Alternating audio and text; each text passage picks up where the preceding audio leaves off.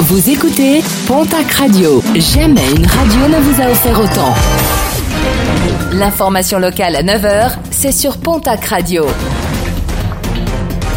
Bonjour Jean-Marc Courage Sénac et je vous souhaite une très belle journée. L'enquête se poursuit à Osage dans les Landes suite au décès mercredi d'un chasseur d'une quarantaine d'années lors d'une battue au sanglier. Un tir accidentel en pleine poitrine selon les premiers éléments de l'enquête. Placé en garde à vue, notre chasseur d'une soixantaine d'années qui conteste être à l'origine directe du tir. Une garde à vue prolongée hier. Le parquet de Dax a ouvert une enquête pour homicide involontaire. L'enquête doit notamment déterminer si les différentes règles à suivre lors des battues ont bien été respectées.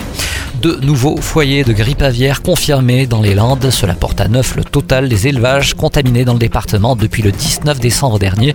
La préfecture a, dans la foulée, étendu les mesures de prévention à une grande partie de la Chalosse. Un rappel avec les forces de l'ordre mobilisées cette nuit et demain matin à l'occasion de la soirée du réveillon de la Saint-Sylvestre. De nombreux contrôles d'alcoolémie sont programmés sur l'ensemble du réseau routier régional. N'oubliez pas, Sam, celui qui conduit, c'est celui qui ne pas. Des réveillons écourtés dans les bars et restaurants de la région, puisque les différents préfets ont décidé de ne pas délivrer de dérogation.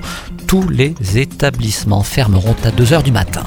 Un service qui déraille, lancé le 12 décembre dernier, les clients mécontents de la ligne nocturne Paris-Lourdes se lâchent sur les réseaux sociaux et n'hésitent plus à communiquer sur des dysfonctionnements récurrents. Des passagers qui à plusieurs reprises ont dû descendre à Toulouse-Matabio sans être dédommagés ni informés. La SNCF, de son côté, évoque un petit épiphénomène, un phénomène lié à des conditions météo difficiles et notamment un phénomène dû à la présence de givre sur les caténaires. Pour finir, un mot de sport et de rugby avec la 14e journée de top 14. Le stade toulousain se déplace demain samedi à Clermont. Autre déplacement, celui dimanche du Biarritz Olympique du côté de l'Union Bordeaux-Bègle. La section paloise recevra de son côté dimanche au hameau l'équipe de Brive.